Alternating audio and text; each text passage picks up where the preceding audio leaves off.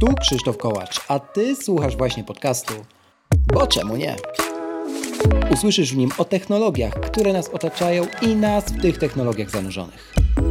Sprawdzam, pytam i podpowiadam, jak korzystać z nich tak, aby to one służyły nam, a nie my im.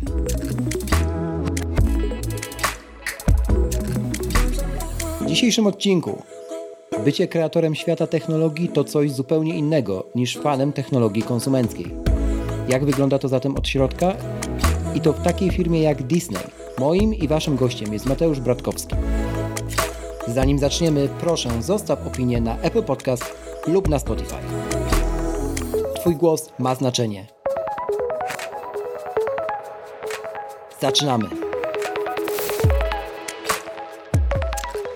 Mateusz Bratkowski. Tak jak zapowiedziałem, człowiek e, dosyć niezwykły, dlatego że mało znam ludzi, którzy są Polakami, a mają otwartość do tego, żeby opowiedzieć, że pracują właśnie dla firm tak dużych jak Disney.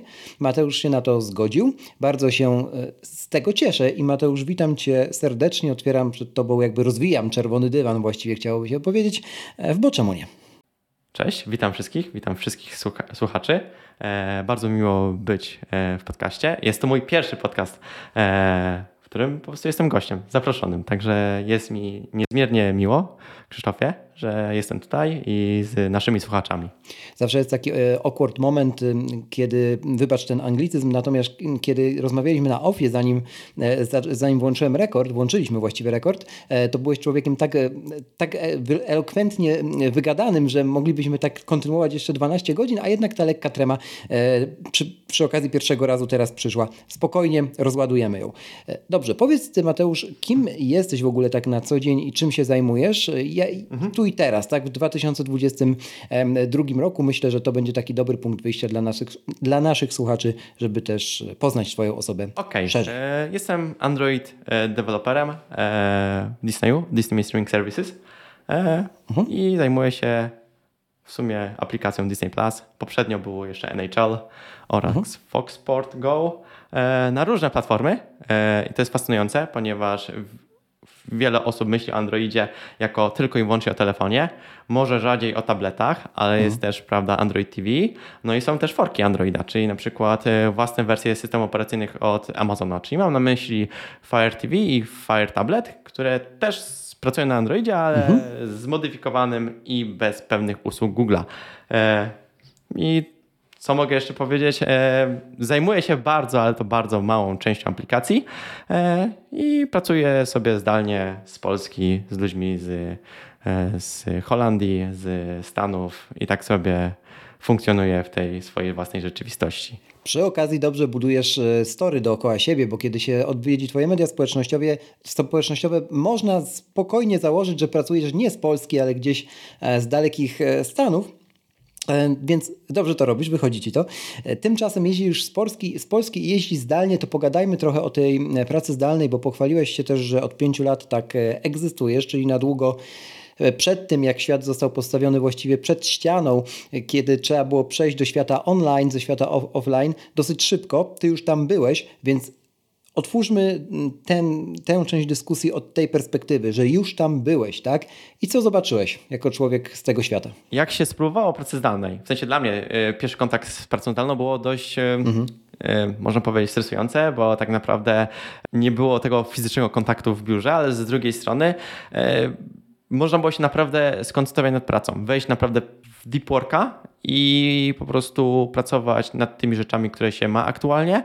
I co mi się najbardziej podobało, to to, że pracując zdalnie z innymi osobami, które pracowały zdalnie, respektowaliśmy pewne, e, może nie respektowaliśmy, ale mieliśmy pewne zasady, że po prostu najważniejsza zasada, czyli brak zbędnych spotkań. Był pewien mm, problem, e, czy wyzwanie, e, jak pracowałem nad projektem Nigel, większość osób siedziała w Stanach i po prostu moje, mój dzień wyglądał tak, że od wstawałem rano, i do 16 w sumie nic nie mogłem robić.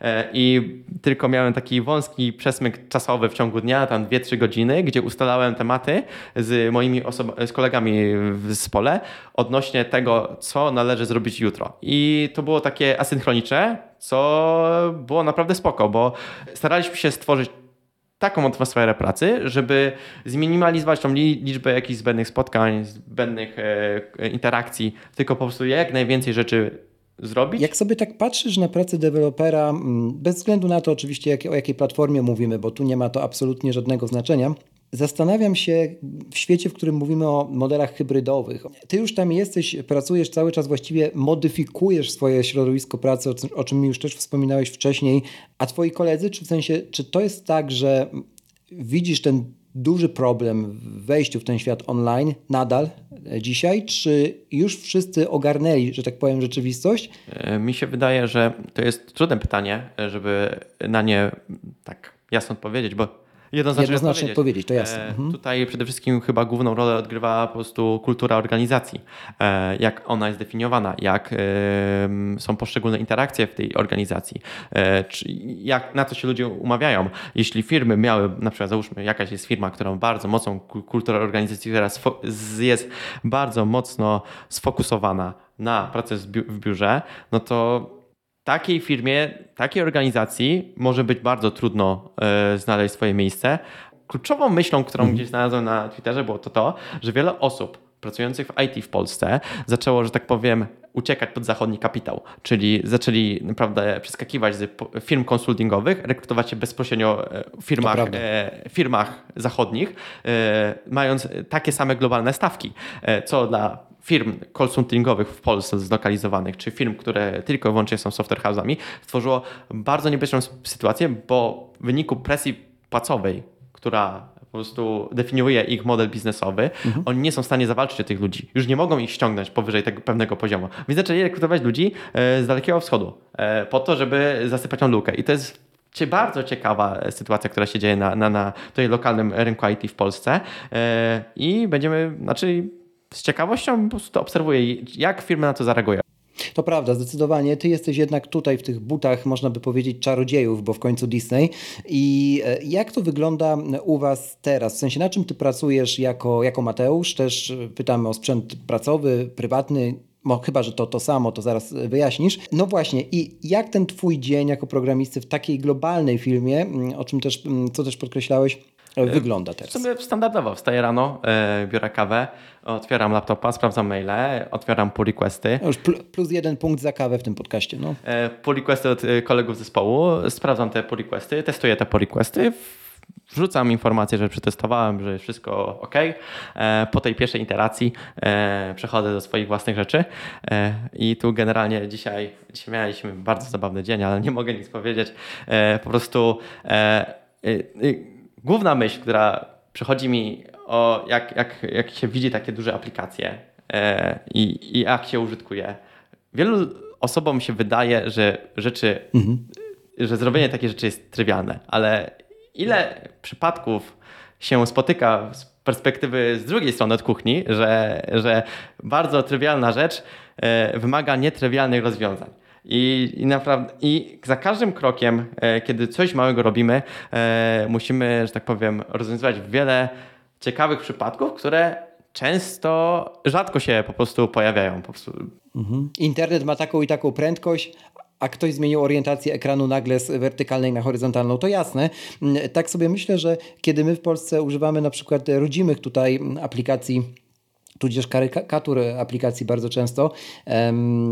Na przykład, no nie wiem, usług do oglądania sportu. Już nie będę tutaj przywoływał marek.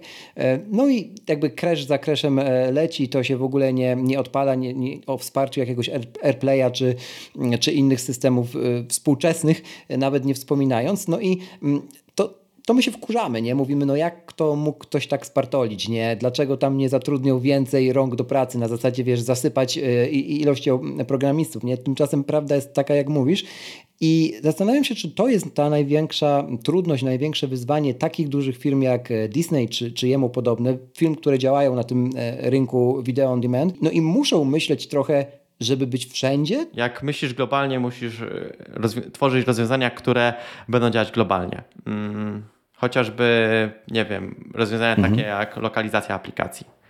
W typowych aplikacjach iOS czy Androidowych mhm. masz po prostu, włączasz stringi. Natomiast w większych aplikacjach globalnych raczej mi się wydaje, że każda organizacja, każda firma, która właśnie tworzy takie aplikacje globalne, zaczyna rozwiązywać ten problem lokalizacji, czyli dostarczania właśnie odpowiednich odpowiednich tekstów, w zależności od języka, od rynku, e, na własną rękę po prostu. Na własną rękę, tworząc odpowiednie narzędzia, które i wyłącznie e, pozwalają rozwiązać ten problem i, i tyle. No. Mhm. To prawda i z drugiej strony należy nadążać cały czas za nowinkami, nadążać cały czas za tym, że kiedy na przykład e, Apple pokaże special audio, tak, czy pokaże wprowadzenie masowego Dolby Atmos, to my już i tak musimy o tym myśleć w perspektywie nie 10 lat, ale tam dwóch lat, żeby, żeby ten nasz streaming nadawał również w tym. Mm, to zrobię płynny most do tego, od czego zacząłem swoje pytanie, czyli do e, na, sprzętu, na którym pracujesz, bo jedna, jedna droga to jest ta, o której powiedziałeś, tak? Możemy sobie zrobić jakiś front na, na, na rozwiązanie, które istnieje, nawet sobie napisać backend od zera, byle naszym programistom przy naszej skali pracowało się lepiej, ale możemy też e, zatrudnić więcej programistów lub kupić im lepsze maszyny. Mm, to jest ten słyn, ta słynna anegdota, że ktoś to policzył, że prze, przesiadając cały team iOS czy Android na, na nowe Maki e, z M1 Max czy M1 Pro, e, no tak naprawdę ci ludzie będą pracowali trochę jakby za jakby ich zmultiplikowano, mhm. tak? No bo po prostu skróci się czas kompilowania, chociażby. Wydaje mi się, że w wielu firmach w Polsce jest takie podejście, że należy po prostu dostarczyć pracownikom sprzęt e, naj, najlepsze jak to możliwe. E, ja mam takie szczęście, że akurat e, mhm. niedawno przesiadłem się na M1, na M1, 10, na M1 Pro z 10 rdzeniami, mhm. 32 GB RAMu z mojego starego Intela, e, MacBookowego Intela z 2018. Jest to i9 8950 HK bodajże, 32 GB RAMu. Czyli tak, wtedy topowy. E, I mhm. powiem tyle tak, że tamten komputer nadawał się do śmietnika, Dosłownie, do śmietnika. E, wydajność była okropna, szczególnie e, jak odpalałem sobie jakiś. Załóżmy, że miałem jakieś spotkanie w firmie i przez przypadek odpaliłem builda. System mhm. chodzenia i throttling tak ścinał częstotliwość pracy procesora, że po prostu miałem pokaz slajdów na Zoomie. E, komputer zamieniał się tak naprawdę w przycisk od papieru, bo przestawał być responsywny. Mogłem sobie postawić kubek herbaty i miałem darmową grzałkę. Najdroższą grzałkę, jaką w życiu kupiłem. Mhm. Na tym się nie dało pracować. Na tym trudno było pracować. Wszystkie takie rzeczy jak hej, muszę przekautować się na zupełnie inną gałąź, która miała zupełnie inną strukturę modułów w projekcie, e, powodowało to to, że cały projekt się przebudowywał i po prostu to trwało, nie wiem, mogłem pójść na spacer, na, posłuchać jakiegoś podcastu, e, zrobić pompkę, fikołka i dalej to się e, tam buildowało. To był dramat. Generalnie to był dramat. E, po prostu zakupiłem sobie mm, nowy komputer. Tuż po prezentacji e, po prezentacji M1 poszedłem, zadzwoniłem do resellera i powiedziałem kupuję, biorę z miejsca e, tą konfigurację mhm. Pro, ponieważ Max e, w, stosunku, e, w kontekście pracy programistów za bardzo mm, nie spina się do ich potrzeb, bo w Maxie ma, Max ma o wiele mocniejsze GPU mhm. z, większym, e, z większą przepustowością pamięci i do tych potrzeb stricte mobilnych, no to tak średnio. Może do programowania grafiki Zdecydowanie. Pozdrawiam wszystkich youtuberów, etc. Nie? No bo oni tutaj na, na, na momencie mm, kompilowania plików 4K czy jak niektórzy są już szaleni na zachodzie w 8K, no oni to widzą po prostu, wiesz, w godzinach odzyskanych. Tak, tak, tak. Zdecydowanie. Dla mnie największym szokiem podczas tej prezentacji, prezentacji tych Maców było to, e, jaka była przepustowość pamięci. Przepustowość pamięci na poziomie, nie wiem, konsol poprzedniej generacji. To było coś niesamowitego. Pamiętam, hmm. że wszyscy się e, cieszyli z tych procesorów, ale niektórzy po prostu wyłapali tą informację. Ej, przepustowość pamięci jest to kluczowa dla e, właśnie do wydajności. Tak sobie jeszcze Mateusz myślę, dopowiadając trochę e, o czasach, kiedy ja też byłem testerem aplikacji na początku ścieżki kariery w IT, kiedy budowało się w software house'ach w Polsce tak zwane lokalne farmy Maców mini na Intelach, bo to był najtańszy próg wejścia też dla pracodawcy do komputera, który może rozbudować o dodatkowy RAM, dysk, etc. tak samodzielnie, chałupniczo, bo nie było za bardzo też wtedy wyjścia, nie? I, no i to wszystko próbowało się tak złożyć do jedną całość, która, która pozwalała na jakąś wydajność. No, przypominam sobie, że odpalenie chociażby samego Android Studio, żeby podejrzeć logi, już chwilę, chwilę trwało albo generowało piłeczkę plażową, a mniej niż dekada, nie? I to naprawdę grubo mniej niż dekada, e, a jak myśmy skoczyli, nie? Aż strach pomyśleć, co będzie jutro, aczkolwiek no, skoro jutro będzie to meta, ten meta świat, to to chyba tak to musi, musi znaczy, wyglądać. Z mojej perspektywy przeskok technologiczny, w sensie wydajnościowy tych nowych Maców jest niesamowity, naprawdę. Jeśli chodzi o tą, tą, tą utylizację e, mocy jest po prostu niesamowite i generalnie wiele ludzi wręcz w to nie wierzy. Po prostu mówi, ej, Mac, to niemożliwe, że może mieć taką wydajność. Pokażcie mi jakikolwiek inny komputer aktualnie na Intelu, który ma taką samą wydajność per watt. Powiem tak, drodzy Państwo, to mówi człowiek, który pisze aplikacje na Androida, jeszcze raz to podkreślmy, więc to też nie jest tak odczarowywując trochę, bo często się myśli w tej bańce związanej z Apple, że to wszystko dzieje się tylko w jednym ekosystemie, to tak nie jest, tak samo jak cały przemysł filmowy czy muzyczny e, też makami stoi, a, a wcale, wcale nie, nie wszyscy robią produkcję dla, dla TV Plusa. Natomiast wiesz, ja mam nawet e, iPada Pro, na którym montuję ten podcast, który nie ma jeszcze M1, nie? A, a procesor ostatni przed M1, który w nim, w nim tkwi, dla mnie jest już zbyt wydajny, nie? W sensie tam jest rezerwa mocy, nie? Więc wiesz, no my jesteśmy w jakimś w ogóle szalonym momencie tego przeskoku, nie? Tego znowu przejścia na własny krzem. Ciekawie można to obserwować na przestrzeni lat, jak wielu dziennikarzy czy użytkowników pytało się, po co komu takie mocy procesory w iPhone'ie 6, 7, po co, mhm. po co to komu? Ale jak się popatrzy na perspektywę tych ponad 10 lat, e, kiedy to Apple stworzyło swój pierwszy autorski chip bodajże od iPhone'a 4, 4S, nie pamiętam, czwórki, czwórka to była pierwsza? E, ale Bodajże to jeszcze tak. z mhm. Samsungiem robili. E, tak. No to mhm. ogromny przeskok. Dopiero właśnie z tej perspektywy czasu, kiedy zobaczyliśmy początek tej pracy i właśnie finalną, właśnie ARM pokazał, że da się, da się zrobić e, komputer, w sensie, przepraszam, Apple pokazało, że można zrobić komputer na ARMie, który będzie funkcjonalny. I to jest ogromne zwycięstwo architektury armowej nad intelowską x86, że e, teraz widać, że Intel naprawdę bardzo mocno zaprzęg się do pracy, między innymi ściągając tam jedną z kluczowych osób, która była z Apple'a, która była odpowiedzialna za sukcesy tak, tak, tak. właśnie mhm. tej architektury Apple'owej, armowej. I to pokazuje tylko i wyłącznie to, że użytkownicy na tym zyskają, moim zdaniem. E, konkurencja zawsze e, służy rynkowi e, i szczególnie, zwłaszcza, że komputery oparte na Intelach, no to teraz ten tak zwany segment ultrabooków, czyli mam na myśli XPS-y, czy jakieś ThinkPady, no Średnio, moim zdaniem. Średnio. Może w zależności od oczywiście potrzeb, bo, bo, tak, bo wiadomo, z, może być ktoś, kto pracuje na specyficznym soft, softie, mhm. który wymaga... Albo ktoś, kto jest menadżerem po prostu, tak? No, zobacz, że kiedy my mówimy o tej rewolucji trochę, która dzieje się na naszych oczach i związana jest z, z tym przejściem na, na własny krzem, powinniśmy też nie bać się spoglądać na to tak całościowo. W sensie to, że tutaj w przypadku tej danej marki dzieje się taka rewolucja, oni są nie wiem, no można powiedzieć kolejny raz pionierami, tak?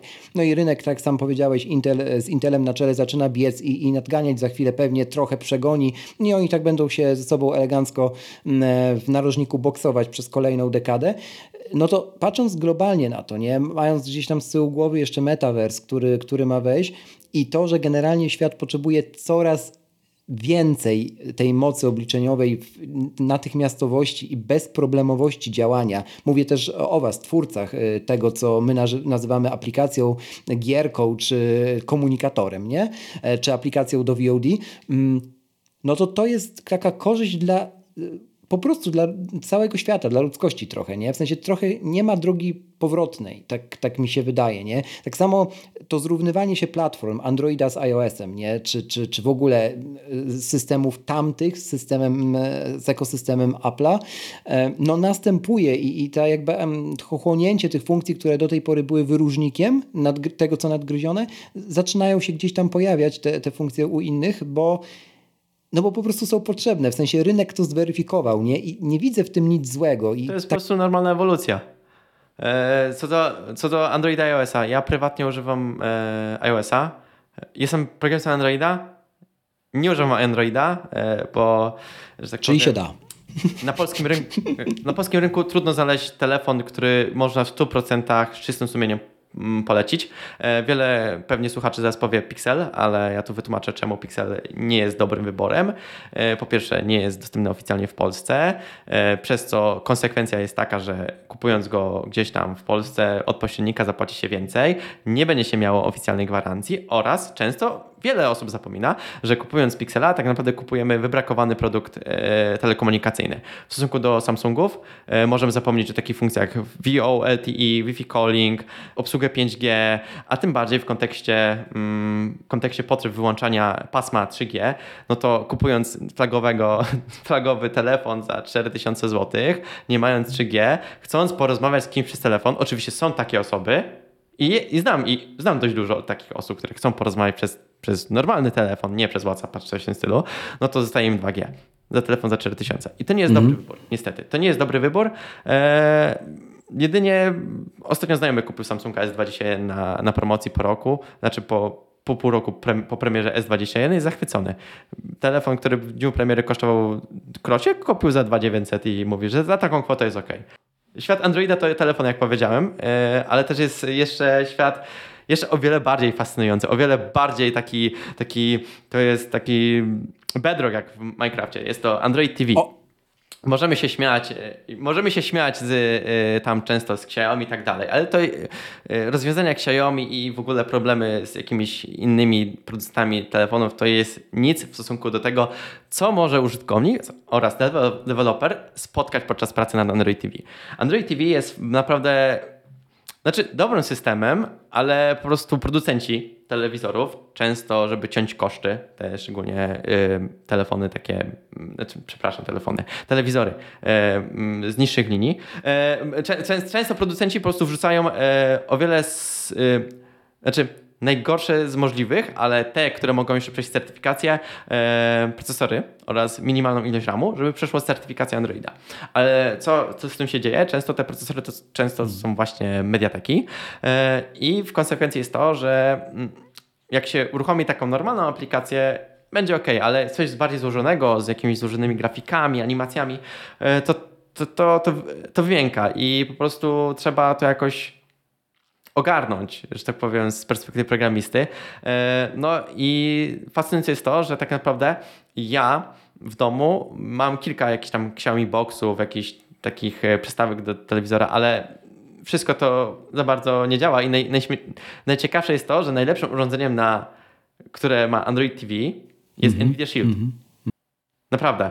To jest jak ktoś się mnie pyta, Mateusz, ej, co mam kupić? Telewizor z Android TV, czy coś w tym stylu? Ja mówię, zapomnij Android TV w telewizorze, bo często producenci, jeśli chodzi o soft i utrzymanie, e, aktualizowanie, mają średnio tego podejście, a, a kupując Shielda, no to kupujesz przede wszystkim mocny procesor, dużo RAMu, e, no i też przy okazji możliwość grania w gry. Tak sobie myślę, jak, jak słucham e, ciebie i tej twojej opowieści, mm, w ogóle o o rynku mhm. VOD, nie? Bo mamy mamy tą granulację na różnych producentów e, telewizorów, mamy granulację na różne, różne wersje Android TV i na różne systemy. To wspomniane odmiany od Amazona, bazujące niby też na Androidzie, ale jednak już nieco zmienione, to wszelkiego rodzaju nakładki, to tvOS, tak, na który um, uświadczysz aplikacji tylko od tych największych, tak jak wy, jak Disney, ale już od mniejszych szukać ich, ich można tych aplikacji ze świecami. Um, oczywiście wtedy te mniejsze stacje, ci mniejsi nadawcy tłumaczą się, że przecież no jest na Android TV, bo przecież to na, na co ma być, no nikt tego Apple'a nie ma. E, to jasne, nie tylko tak jak mówisz, dochodzimy do ściany w przypadku domostwa Kowalskiego e, czy Smitha, że e, no, okej, okay, że jest na tym Android TV, tylko jeszcze, żeby działało, nie? To jest, to jest inna, inna kwestia. No i gdzieś na i spinając to do, do, do jednego, jednego wniosku, który teraz daje, poddaję Ci pod dyskusję, ten rynek jest szalenie wymagający chyba i, i, będzie jeszcze gorzej, tak mam wrażenie, z kolejnymi wcieleniami jego i, i, i, naszej wirtualnej rzeczywistości, do której podobno już wchodzimy, nie? Zrobiliśmy pierwszy tak. krok. E, więc... Tak, e, będzie wymagający, ponieważ e, jest wielu użytkowników, którzy korzystają. Ostatnio gdzieś tam, chyba żona mi opowiadała, że generalnie aktualne konsumowania w internecie wygląda tak, że 60% użytkowników to konsumuje treści VOD Także to jest dla mnie wow, o 60%. Ja, ja się nie czuję, bo ja w ogóle żadnych filmów na Netflixie czy na Disneyu ja, ja nie oglądam. Ja po prostu jestem zarobiony, nie mam za bardzo czasu. E, jak już mam czas, to gram gierki. E, także mhm. będzie wymagający, ponieważ będzie o wiele więcej użytkowników, no bo tak naprawdę co można robić w domu? Można też na przykład ćwiczyć, tak jak ja to uskuteczniam, ale znowu chciałoby się powiedzieć, no dobrze, ale do ćwiczenia fa fajnie, żeby była jakaś aplikacja, żeby na przykład z trenerem się połączyć, no i tutaj dochodzimy do punktu pierwszego. Ja się z tym zgadzam i podpisuję czym, czym tylko mogę, bo chociażby Apple Fitness Plus w Polsce jeszcze nie ma i szybko pewnie nie, się nie pojawi, ale wierz mi, że jakakolwiek inna, no na przykład WebExa chciałbym móc odpalić sobie na, na tvOSie albo na Android TV, niech już będzie, nie? Ze świecą szukać aplikacja. Jest to, wiesz, jeden z podstawowych komunikatorów, nie? przez który e, no, ci trenerzy personalni, czy w ogóle trenerzy łączą się z zawodnikami, nie? I bardzo często, gdyby nie AirPlay, no to byłoby to dosyć utrudnione. E, Mateusz, a jak ty tak patrzysz na, na Apple w twoim, w twoim życiu, nie wiem kiedy ta przygoda w ogóle z tą marką się zaczęła, to jeszcze powiedz jak możesz, to za co ty jakby doceniasz ten ekosystem? E, moja przygoda z Apple zaczęła się w 2015 roku, kiedy zacząłem staż w jednej z wrocławskich firm mhm. E, i dostałem MacBooka. I po prostu mhm. nie wiem, nigdy w życiu nie miałem MacBooka wcześniej. E, I poprosiłeś o instrukcję. Nie, nie, po prostu z wielkim, z wielkim zainteresowaniem zacząłem używać. Oczywiście jak każdy użytkownik wieku y, ma pewne problemy wieku dziecięcego, typu o, jak tu się kopiuje, albo jak się nawiguje po tym systemie, ej, a gdzie jest jakiś, nie wiem, eksplorator klików, o nie, jest Finder, o nie, i tak dalej, no to od tego czasu zacząłem, mm, jak zacząłem na Macu, to był, był ze mnie Mac, później iPhone, następnie Apple Watch, y, AirPodsy. Mm. Dla mnie osobiście ja cenię Apple w sumie za bezkompromisowość e, w kontekście właśnie jakby podejścia do swoich produktów.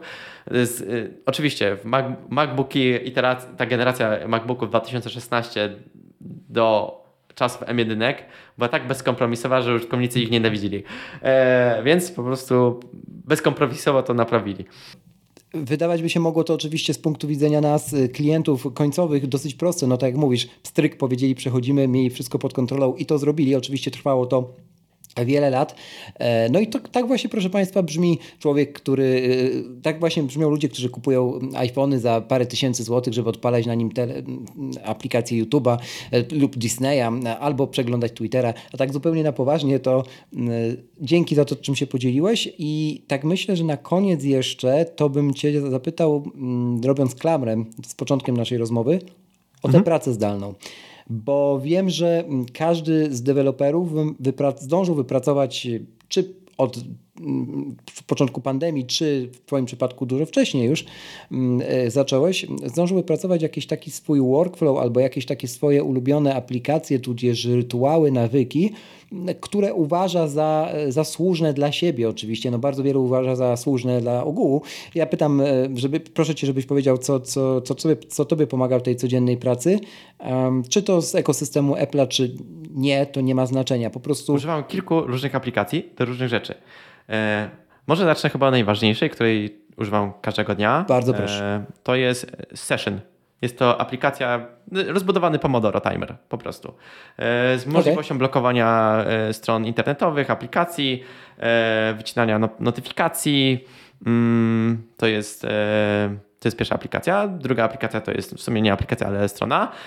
Brain FM to jest po prostu taka mm, strona, która hostuje muzykę do pracy. Mm, bardzo pozwala mi się skoncentrować do pracy, więc sobie sprzęgam właśnie mm, ten timer Pomodoro z Brain FM. Co jeszcze? Mam jeszcze na telefonie, żeby mnie telefon nie korcił, to oczywiście odpalam Foresta w czasach Pomodoro. E, uruchamiam tryb pracy na tryb pracy na Macu y, z włączeniem tylko i wyłącznie notyfikacji ze Slacka. E, co do setupu jeszcze mam wygodne fotel biurowy, który jest moim zdaniem bardzo ważną rzeczą do pracy, no i też standing desk, który też jest bardzo ważną rzeczą do pracy. Zgadza się. Z innych rzeczy, co, e, z rzeczy, ostatnio stałem się wielkim w ogóle fanem e, automatyzacji różnych zadań w systemie, także Keyboard Maestro stał się moim przyjacielem wraz z Pastem, więc Paste jest w ogóle chyba aplikacją, która jest ze mną od chyba trzech lat i sobie nie wyobrażam mieć, radzić sobie bez paste'a w systemie, mając prawda, taki prosty schowek. E, I to chyba raczej wszystko z takich. A korzystasz z shortcutsów, ze skrótów? Kręciłeś się już w temat albo z trybów Focusa, e, jeśli chodzi o iOS e, i ekosystem Apple'owy, czy jeszcze nie? Mhm. Jeśli chodzi o shortcutsy i aplikacje Apple'owe, znalazłem ostatnio też bardzo fajną aplikację.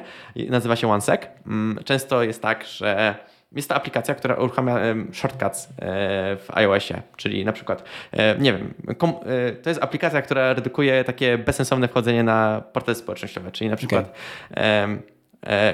nie wiem, siedzisz, siedzisz gdzieś i tak bez zastanowienia otwierasz Twittera, no i po prostu aplikacja działa w taki sposób, że jak wchodzisz na Twittera, to zamiast uruchomienia Twittera, uruchamia skrót, w którym jest pokazany licznik, ile razy wszedłeś na Twittera w ciągu 24 godzin i jest takie ćwiczenie typu weź głęboki oddech i momentalnie, jeśli jak bierzesz głęboki oddech, zastanawiasz się, hej, a po co ja wchodzę na tego Twittera tak naprawdę? Może warto wrócić do pracy. E, to jest jakby dobry, dobrym sposobem do takiej zapewnienia higieny korzystania z, e, z, z telefonu oraz portali społecznościowych. A zarówno Ciebie, jak i e, Was, drodzy słuchacze, zachęcam też do zapisania się do newslettera tego podcastu, The Menu Bar, pod adresem boczemunie.pl ukośnik newsletter. Tam za, w zamian za zapis dostaniecie m.in. taką krótką checklistę tłumaczącą tryby fokus, tryby pracy w skupieniu, czyli domyślną systemową funkcję w, na, w ekosystemie na każdym z możliwych urządzeń e, tej firmy. To taki dobry początek, żeby w ogóle zacząć przygodę z automatyzacją, czy dbaniem właśnie o higienę swojej pracy, czy odpoczynku. Tobie również, Mateusz, polecam.